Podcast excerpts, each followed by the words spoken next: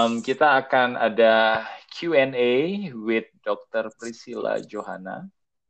Dan kita akan cari tahu uh, tamu pertama di podcast ini. Karena, bi karena biasanya Jeff Minandar podcast itu isinya hanya tentang web uh, Jeff Minandar dan tentang buku satu-satunya. Semoga akan ada yang berikutnya uh, yeah. tentang anugerah setiap hari. Tapi Dokter Priscilla ini sedikit uh, memperkenalkan dari pihak saya. Mm-hmm. Saya kenal pertama di um, GPDI Ketapang ya. Yeah, di yeah.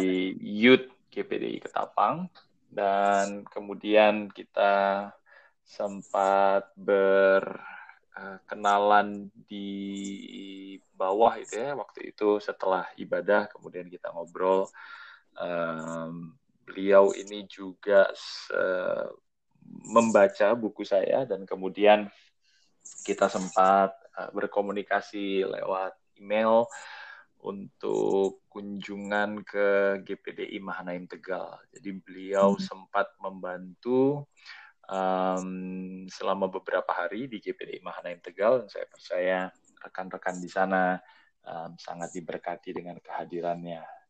Jadi mari saya ingin menyambut Dr. Priscilla Johanna sekali lagi di podcast ini. Wee, belum ada ini ya, belum ada efek suaranya. Kalau aku tepuk tangan ya. Jadi kita tepuk tangan secara manual saja.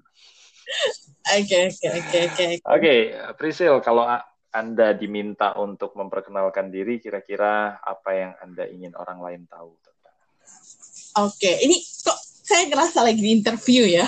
Iya dong, karena memang ini adalah penggantinya Five, four, three, two, one, close the door.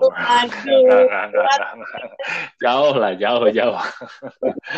ini ini podcast podcast untuk me, apa ya menyalurkan saja apa yang kita ingin sampaikan. Tapi memang gaya gaya interview mungkin saja keluar. Baik, siap. Oke, sebelumnya terima kasih untuk aku panggilnya apa Kak Jeff aja ya, Pastor Jeff Nandar ya. Biar lebih ikrip, aku panggilnya Kak Jeff aja. Untuk Kak Jeff Nandar sudah memperkenankan saya untuk berbicara ngoceh-ngoceh di podcastnya kakak tamu pertama pula. Terima kasih sebelumnya juga untuk pendengar podcastnya Kak Jeff. Mudah-mudahan nggak jadi mundur atau unfollow gara-gara ada saya di sini. Semoga justru bisa. Loh, siapa tahu kan kayak kan zaman now tidak bisa ditebak para netizen ya. Oke, balik lagi. Uh, jadi Aduh, iya. Uh, untuk perkenalan, ya mungkin kalau dari awal teman-teman paham tentang uh, eh, MBTI, wes ini juga lagi saya bahas di podcast saya. Saya adalah uh, seorang wanita, jelas. Nama saya tadi sudah diperkenalkan oleh KJ. Lengkapnya adalah Dr. Priscilla Jona Septiana. Uh, saya kelahiran Jakarta tahun 89, pasti muda kok sekarang ini ya. Wow, uh, biasa. Lalu saat ini saya berdomisili di Jawa Tengah, lebih tepatnya di Surakarta, karena uh, dianugerahkan untuk menempuh S2 di Magister Kesehatan dan saat ini sudah selesai. Jadi sekolah S2-nya sudah selesai. Saat ini bekerja di salah satu rumah sakit swasta di daerah Sukoharjo atau Solo Baru. Mungkin kalau teman-teman tahu, apalagi teman-teman yang di daerah Jawa Tengah. Oke, okay, terus um, apalagi ya? Uh, I'm single and very happy. Ya, ini nggak apa-apa ya kak ya? Kan oh, iya dong. ya. Boleh mempromosikan diri juga boleh. Siapa oh, tahu ada yang pengen punya dokter, pasangan hidupnya, boleh ini bisa dijadikan salah satu kandidat. Eh. Uh, lalu apa ya? Saat ini hmm, bergereja sudah tadi sudah dikatakan oleh Kak Jeff kalau di Jakarta memang jemaat GPD Ketapang aktif di pelayanan youth juga terutama dalam bidang musik dan doa. Lalu kalau di Surakarta ini di GPDI Sekinah di Solo uh, aktif untuk melayani musik dan doa juga. Jadi memang ya itu selain dokter memang uh, minatnya untuk bermusik dan juga mudah-mudahan tetap terus tekun di dalam doa kayak gitu sih. Terus apalagi ya? Oh ya, uh, saya seorang oh tadi udah ya, seorang extrovert thinking. Jadi um, udah kelihatan ya dari cara ngomongnya benar-benar heboh. Uh, memang extrovert thinking. Um, menyukai hal-hal yang apa membuat logika dan menyukai untuk membuat sesuatu yang detail dan sistematis. Terus juga salah satunya saya juga suka baca, termasuk yang saya baca adalah bukunya Pastor Jeff Minandar. Itu bukunya. Terima kasih. ya oke okay. mungkin itu aja ya kak ya ada lagi silakan silakan yang mau ditanyakan ya ya Um, kamu dari mana berarti? Ini sekaligus saya uh, mungkin siapa tahu ya nanti platform uh, podcast saya ini bisa kemudian memperkenalkan uh, atau menjodohkan orang-orang yang ingin. Uh, ya, ya, siapa tahu kan? Siapa tahu kan? Ada orang-orang yang kemudian mendengarkan, kemudian saya tiba-tiba, oh iya, saya pengen kenal dengan Priscil Terus kenalnya lewat podcast Jeff Minandar. Tentu saja saya akan diundang di pernikahan itu bukan karena saya cukup berjasa untuk memperkenalkan kalian berdua. Jadi who knows gitu kan who knows. Jadi saya saya ingin memakai uh, podcast saya secara maksimal baik secara menguntungkan uh, saya uh, jadi punya konten juga menguntungkan tamu saya yang akan memiliki pasangan uh, menguntungkan pendengar juga ya siapa tahu yang mendengarkan kemudian jadi tertarik gitu ya dengan dokter Priscila ini. Kamu besar di Jakarta? Iya, uh, saya besar di Jakarta kak. Jadi uh, ini di Surakarta saat ini uh, saat sekolah S2 itu pertama kalinya saya belajar hidup merantau. Hmm, Oke. Okay. Mm. Gimana rasanya merantau? Orang orang Jakarta biasanya sih nggak nggak nggak terlalu ini ya, nggak terlalu suka untuk keluar kota. Tapi saya nggak tahu juga apa karena biasanya orang luar kota yang suka datang ke Jakarta gitu. Iya, jadi waktu saya awal datang ke sini ke Surakarta ini, teman-teman saya di sini bilang, "Oh, uh, kamu ikut student uh, student exchange ya, Pris." Jadi kayak biasa orang itu dari desa ke kota, saya dari kota ke desa. Student exchange-nya kayak gitu istilahnya. Tapi bukan berarti uh, Surakarta itu adalah sebuah desa, enggak. Menurut saya Surakarta atau Solo ini adalah sebuah uh, kota yang nyaman. Uh, meskipun mungkin kalau di peta tuh kecil banget ya kayak lebih gede kota Tegal kayak kalau di peta kalau nggak salah. Oh enggak dong, harusnya lebih besar. Oh, ya? harusnya lebih besar Solo. Oh ya. Karena Solo udah punya bandara. Oke, okay. oh, beda juga. Maklumi peta buta saya agak sedikit. Itulah, karena orang Jakarta biasanya nggak tahu daerah seperti apa. Jadi ya, iya benar kan, benar kan. Jadi terbukti teori saya betul. Iya benar-benar benar. Ya terus apa tadi? Ya uh, saya sejauh ini cukup nyaman menikmati hidup merantau di Surakarta karena Surakarta itu kota yang kecil tapi banyak mallnya gitu. Jadi ya. um, pertama kali saya datang ke sini yang saya cari adalah mallnya kak. Orang Jakarta ya. Tapi tetap orang Jakarta yang nggak akan pernah hilang gitu. Oh, itu sih. Jadi memang um, merantau itu memang sudah keinginan begitu ya, bukan karena kepaksa harus ambil S2-nya di luar kota. Oh, uh, kalau mau cerita ini lucu memang ceritanya. Hmm, hmm. Jadi hmm, um, awalnya itu saya tidak pernah menyangka akan melanjutkan pendidikan gitu. Okay. Jadi setiap orang tanya, setiap orang tanya, kok nggak sekolah lagi? Biasanya kan orang-orang itu pasti akan berpikir uh, dokter itu biasanya dan seharusnya menjadi seorang spesialis kayak gitu. Ya, Cuman, ya betul. Hmm. Untuk ya, lebih kaya maksudnya. itu adalah mindset semua masyarakat. Saya rasa mindset rata-rata orang Indonesia betul, seperti itu. Betul, betul.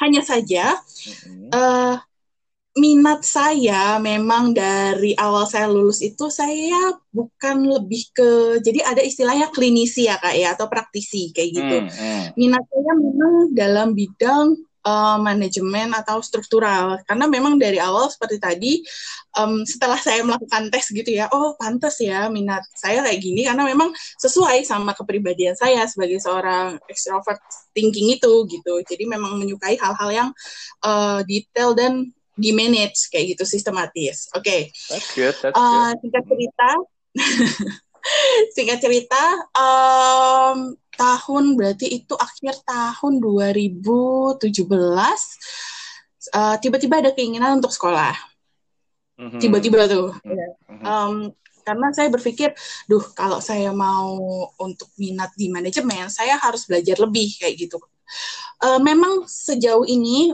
di dokter manajemen itu tetap cukup. Untuk S1 aja banyak lowongan pekerjaannya cukup banyak. Tapi um, alangkah lebih baik ketika saya bisa lebih belajar lagi. Jadi timbullah yeah. untuk keinginan belajar uh, untuk lebih cari tahu lagi.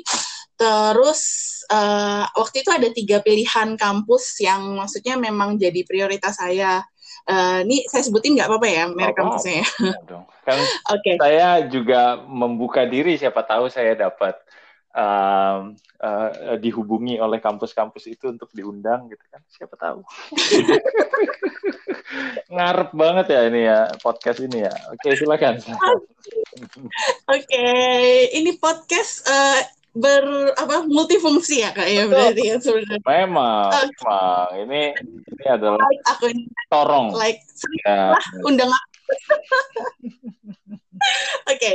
uh, jadi waktu itu saat saya lagi mencari kampus, itu ada tiga kampus utama yang memang jadi pilihan saya, itu UI, UGM, sama UNS ini Universitas 11 Maret ini. Karena hmm. yang saya tahu cukup baik track recordnya ya tiga tiga kampus menurut saya ya menurut pendapat saya gitu. Yeah, terlepas yeah. dari ranking nasional atau ranking internasional kenyataannya seperti apa gitu. Dan saya tidak uh, menjatuhkan ataupun tidak menganggap kampus lain baik tapi kembali lagi ini adalah pendapat subjektif saya Mm-hmm. Nah, saya searching tuh di webnya tiga kampus ini, ternyata yang waktu itu pas untuk jadwal tesnya, untuk jadwal pendaftarannya itu UNS gitu. Mm. Hmm, terus saya pikir, wah, uh, saya harus ke Solo nih gitu. Tadinya kan kalau misalnya memang saya tetap bisa Jakarta, ya udah buat apa gitu, uh, jauh-jauh. Ternyata, Depok okay, tapi ya harus... Depok ya kalau UI ya, atau kampusnya ya, di Jakarta. Oh, di Depok sih. Hmm. Gitu. Terus um, apa ya? Singkat cerita akhirnya saya coba daftar UNS, saya coba tes, ternyata diterima. Posisinya saat itu terus terang saya belum ngomong sama orang tua saya. Hmm, jadi daftar dulu aja gitu ya pokoknya. Jadi daftar dulu aja. Nah sampai akhirnya um, diterima, ternyata seleksi berkasnya masuk. Saya bilang uh, Pak, Mam, ini saya mau sekolah lagi, lanjut S2, diizinin nggak untuk merantau sendiri ke Surakarta, kayak gitu. Awalnya tuh deg-degan, karena kan uh, saya anak cewek satu-satunya, uh, punya adik cowok, jadi kan anaknya itu cuma berdua ya, saya anak hmm, pertama, hmm, adik yeah. anak pertama, kayak gitu.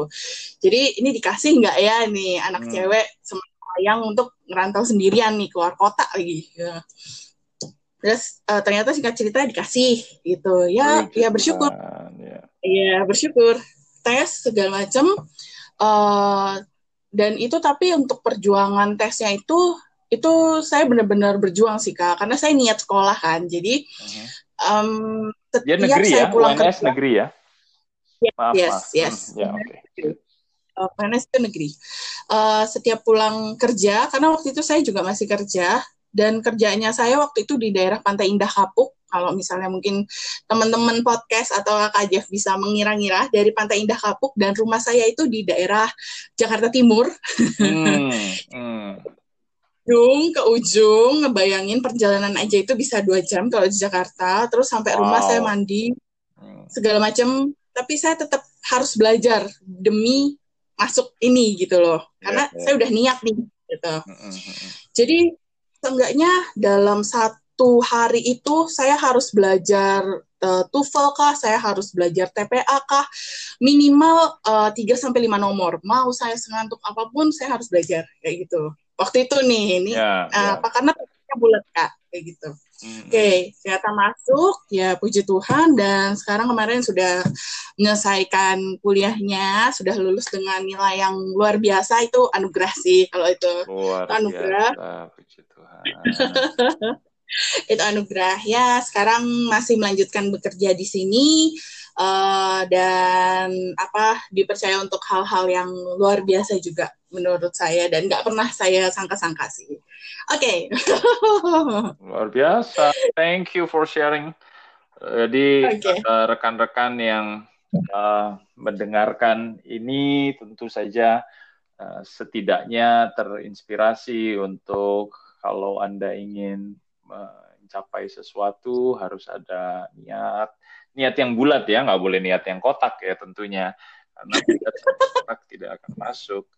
Jadi niat yang bulat untuk benar-benar meraih impian anda gitu ya. Dan dan orang-orang selalu selalu bertanya emang belajar itu kemudian akan uh, equal dengan pemasukan yang lebih besar? Tentu saja itu bukan yang jadi uh, utama ya tetapi kalau hmm. kemudian hmm. itu menjadi output kita atau menjadi sesuatu yang kemudian uh, uh, menguntungkan kita pada akhirnya itu bonus karena sebenarnya yang kita kejar bukan itunya gitu kan kalau mau kaya sih sebenarnya uh, ini aja ya uh, ikutan judi bola aja bukan. jaga lilin kak jaga lilin bukan untuk ngajarin anda judi bola ya tetapi maksud saya uh, ketika anda ingin melakukan sesuatu dengan baik biasanya itu rewarding gitu loh. Jadi jangan kejar rewardnya, uh, kejar prosesnya gitu loh. Karena proses itu sih yang saya rasa lebih lebih berharga. Uh, kalau kita masuk karena uh, uh, di podcast ini juga saya sering berbicara harusnya berbicara banyak tentang hal yang menyinggung kerohanian. Kalau di Alkitab tentu disebutkan kan gitu, carilah dahulu kerajaan Allah dan kebenarannya, maka semuanya hmm. ditambahkan. Jadi kita nggak kejar bonusnya nih, tapi kita, kita hmm. cari kebenarannya dulu. Kita cari uh, intinya gitu, cari apa yang yang yang betul-betul menarik kita, yang memanggil kita. Dan kalau kemudian apa yang menarik, yang memanggil kita itu kemudian menghasilkan uh, uh, kenyamanan hidup dan lain sebagainya, tentu itu bonus buat kita. Setujukah? Oke, okay, baik. Um, ini menarik ya kak, karena banyak, saya yakin banyak orang di luar sana mindsetnya adalah, oh ketika saya sekolah lebih tinggi, gaji saya akan mengikuti lebih tinggi. Pasti. Ya, ya. Dan memang pada kenyataannya ada yang seperti itu. Iya, benar. Karena pada kenyataannya memang ada yang seperti itu. Tapi alangkah lebih baiknya, ini dari pengalaman saya ya Kak, terus terang dulu saya memang sempat berpikir seperti itu ya manusia ya. Uh, siapa sih yang nggak mau lebih lebih sukses dalam tanda kutip uh, apa namanya tenang secara finansial. Weh, bahasanya berat banget ya. Okay. Kayak gitu. tenang secara finansial. Tapi terus terang uh, saat saat akhirnya menjalani saat benar-benar sekolah lagi terus makin sadar oh ternyata uh, apa selama S1 tuh belum belajar tentang ini gitu.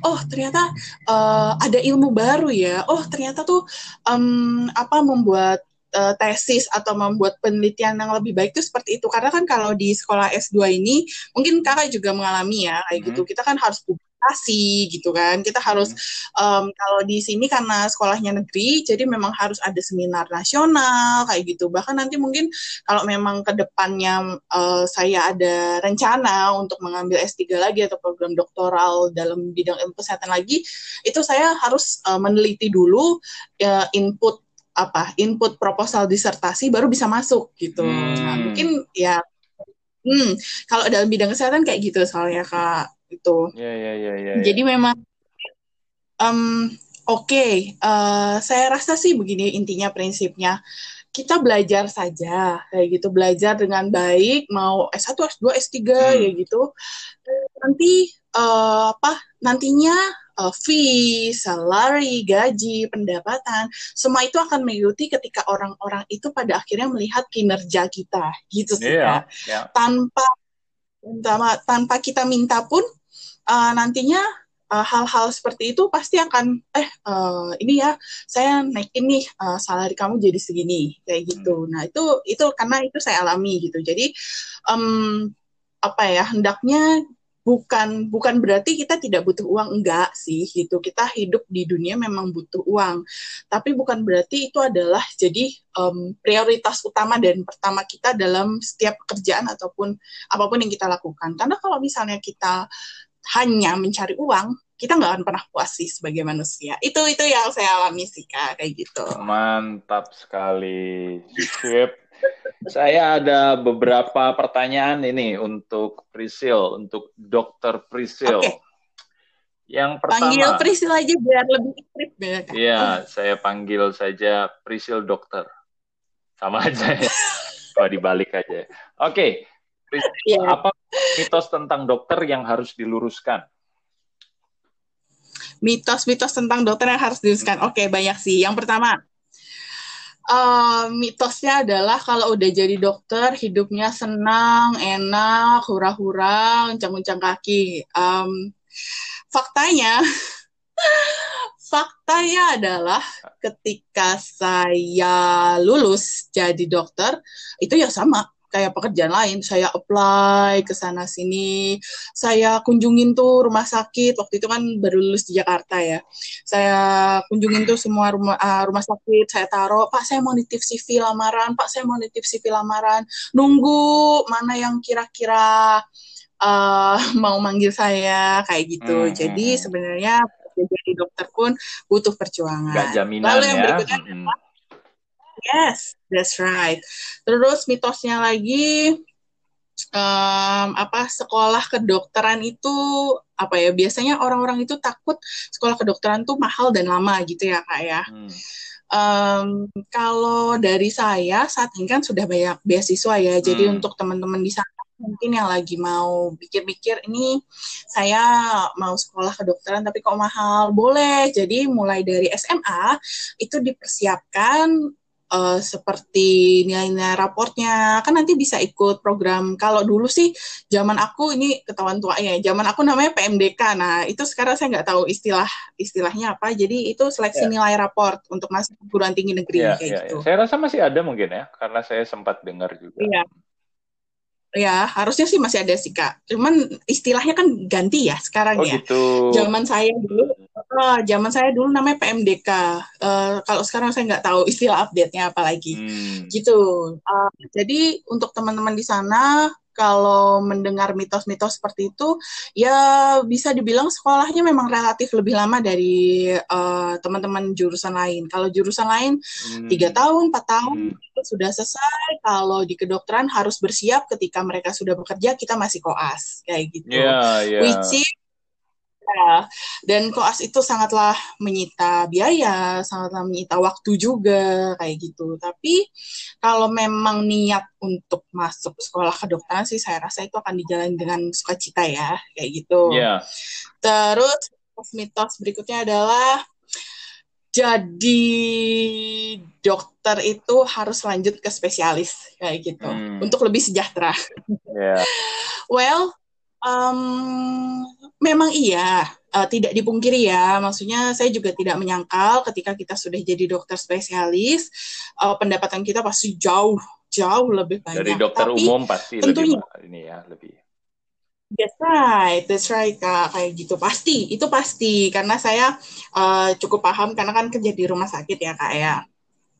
Tapi tentunya uh, kembali lagi kalau memang tidak ada niat, tidak ada minat untuk menjadi spesialis, um, sayang sih menurut saya kayak hmm. gitu. Hanya untuk balik lagi hanya untuk money oriented menurut saya itu sayang. Alangkah lebih baik kalau misalnya memang minatnya untuk menjadi dokter seperti saya, dokter manajemen atau struktural ya nggak apa-apa, jalin aja sekolah S2 kayak gitu. Jadi nggak nggak kudu abis lulus dokter itu harus spesialis untuk sejahtera enggak sih menurut saya. Gitu. Gitu sih Kak. Hmm, apa lagi ya mitos? Ya ya Terus senang dokter, mungkin kalau dari pengalaman saya itu aja sih. Hmm. Ya, jadi um, ada beberapa mitos memang yang tadi sudah disebutkan. Nah, kalau hmm. prosesnya hmm. saja, proses secara sederhana, kalau uh, uh, Prisil diminta untuk menjelaskan proses menjadi dokter ketika seorang anak SD atau SMP uh, bertanya tentang itu, Kira-kira penjelasan sederhananya seperti apa supaya kita dapat uh, garis besarnya saja. Oke. Okay. Proses jadi dokter yang pertama ya sekolahnya harus kedokteran ya. Hmm, S1 ya, harus S1, nggak bisa diploma. Ya, harus hmm. ya Iya, yeah, that's right. Sekolahnya itu um, harus kedokteran prosesnya. Lalu nanti ya kayak kuliah biasanya kayak gitu. Hmm. Kita kuliah biasa. Tentunya uh, prosesnya itu kalau sekarang kayaknya masih ya tiga setengah tahun teori, satu setengah tahun itu praktek atau koas. Jadi hmm. totalnya kalau yang cepat lima tahun sih kak. Hmm. Oke. Okay. Gitu. Lalu nanti setelah itu akan ada um, namanya kalau dulu saya namanya tuh ujian kompetensi dokter UKDI. Hmm. Zaman sekarang namanya berubah lagi, saya juga udah nggak terlalu update banget. Uh, intinya harus ada ujian kompetensi dokter. Kalau nggak lulus yang ngulang, kalau lulus ya udah kita sumpah dokter kayak hmm. gitu. Hmm. Hmm. Sudah ya sampai sampai ke dokter di situ ya sesudah ujian kompetensi itu ya. Yes, okay. yes, yes. Jadi koas itu sama dengan PTT yang ditempatkan di daerah? Oh, uh, berbeda kak. Hmm. Jadi koas itu adalah pembelajaran praktek. Jadi kan kalau di kedokteran itu um, di koas itu nanti kita akan belajar perbagian. Jadi mungkin kalau teman-teman atau KJ sering dengar dokter spesialis bedah, dokter hmm. spesialis penyakit dalam gitu. Nah, itu di koas kita belajar masing-masing bagiannya itu hmm. gitu. Hmm misal uh, ada periode saya masuk ke bagian bedah ya. Saya fokus tuh belajar di bedah. Setelahnya rolling saya masuk ke bagian interna ya udah saya fokus di bagian interna. Itu koas kayak gitu. Hmm. nah koas ini nanti penempatannya itu tergantung dari rumah sakit. Itu bekerja sama dengan rumah sakit mana gitu kak. Um, makanya kadang uh, koas itu suka keluar kota. Jadi kayak dulu saya, saya itu kan S1-nya dari Fakultas Kedokteran Universitas Kristen Indonesia Cawang Jakarta ya. Jadi uh, eh, FKUKI itu kan kerjasama misal sama Rumah Sakit Mata Dokter Yap. Jadi saat saya stase mata, ya saya ke Yap ke Jogja kayak gitu. Oh Jogja baik. hmm. Hmm, jadi beda dengan uh, eh, PTT. Nah, kalau PTT itu adalah pegawai tidak tetap. Nah, itu biasanya diambil oleh teman-teman yang uh, memang menghendaki untuk lanjut sekolah spesialis. Oh, jadi sebelum spesialis harus ambil PTT. Iya, karena itu biasanya menjadi nilai plus untuk teman-teman yang akan maju ke dokter spesialis sih, kayak gitu. Oke, jadi setelah ujian kompetensi, PTT baru spesialis gitu ya? Ya, ujian kompetensi, sumpah dokter, hmm. uh, dapat STR, ada namanya surat tanda registrasi kalau di kami, hmm. um, PTT kayak gitu. Ya, siap, siap. Oke, hmm. kemudian melihat perkembangan zaman yang begitu cepat, kira-kira profesi dokter itu bisa tergantikan atau tidak atau ini akan selalu ada? Karena dulu di Alkitab pun kita lihat ya ada namanya tabib uh, disebutkan yeah. begitu ya. Uh, uh, kamu hmm. melihatnya ke depan misalnya 100 tahun lagi gitu ya di mana kita sudah nggak ada apakah tetap masih akan ada dokter? Oke. Okay. Um, ini menarik karena memang ini sempat jadi topik hangat juga saat saya kuliah. Jadi ini memang hot topic. Kan dulu sering apa pernah heboh kalau pemeriksaan pasien itu akan dilakukan oleh robot gitu ya, Kak. Mm-mm, jadi ada scanning kan, kita udah bisa tahu di mana yang sakit, kemudian yeah. langsung cure dengan obat yang dimasukkan otomatis atau bagaimana? Ya, hmm. seperti itu. Tapi tetap uh, kalau menurut saya uh, profesi dokter ini tidak akan tergantikan dengan robot-robot seperti itu sih. Kenapa? Yang pertama, Uh, Oke, okay, robot mungkin bisa menyimpan pertanyaan-pertanyaan lebih sistematis. Jadi kalau misalnya sedikit gambaran, mungkin kalau kakak ke dokter atau misalnya teman-teman pendengar podcast ke dokter, itu kan akan ditanya sakit apa bu, keluhannya memang apa, seperti itu. Well, uh, robot itu bisa disetting lebih hebat dari kita, uh, lebih sistematis. Tapi robot itu tidak akan pernah menggantikan yang namanya sisi empati dari seorang dokter, kayak gitu. Jadi uh, kalau di kami, kami itu belajar uh, bagaimana kami itu menerapkan rasa empati terhadap pasien yang datang kepada kami, kayak mm -hmm. gitu, Kak. Karena um, apa ya? Ini menjadi pengalaman saya juga ketika pasien datang dan melihat kita sukacita, lalu melihat kita seperti uh, happy kayak gitu ya istilahnya, itu pasien sedikit terobati loh kayak gitu. Karena saya pernah mengalami hal kayak gitu. Jadi uh, menurut saya profesi dokter ini akan tetap ada, terlebih lagi aka, apa ya agak mustahil untuk digantikan dengan robot-robot atau scanning-scanning seperti itu. Mungkin dalam beberapa hal, misal seperti uh, pemeriksaan-pemeriksaan tertentu, yaitu mungkin bisa, tapi akan ada uh, sisi empati itu tadi yang nggak akan digantikan. Gitu sih kak. Ya, ya, saya saya percaya bahkan di dunia um, engineering saja, kalau di di apa dunia kan dikenal ada namanya Tesla yang menjual hmm. mobil elektrik paling terkenal uh. saya rasa. Berat sih mainannya Tesla. Udah, siapa kan kita, aku. Ini kan kita me membahas ya, maksudnya uh, saya juga nggak pernah nggak pernah eh, nggak uh, pernah kepikir akan bisa beli atau apa. Tapi kan ini yang hot topiknya Tesla saja okay. mereka struggle untuk menggantikan um, proses produksinya ke 100% robot. Padahal hmm. dia menciptakan barang yang uh, engineering oriented gitu. Apalagi hmm. ini kan profesi dokter yang berhubungan dengan manusia yang punya perasaan. Betul. Jadi hmm. uh, saya rasa itu um, tidak akan mungkin tergantikan. Itu jawaban yang yes. paling baik sih. Pertanyaan okay. terakhir, mengapa saya harus okay. atau tidak harus jadi dokter? Kalau ada pendengar yang bilang atau masih uh, galau atau masih di usia-usia harus menentukan pilihan. Hmm, Oke, okay. yang pertama, ini berarti saya sekalian sharing ya, kenapa dulu saya jadi dokter ya, secara nggak hmm, langsung silakan, ya. Silakan. Oke, okay.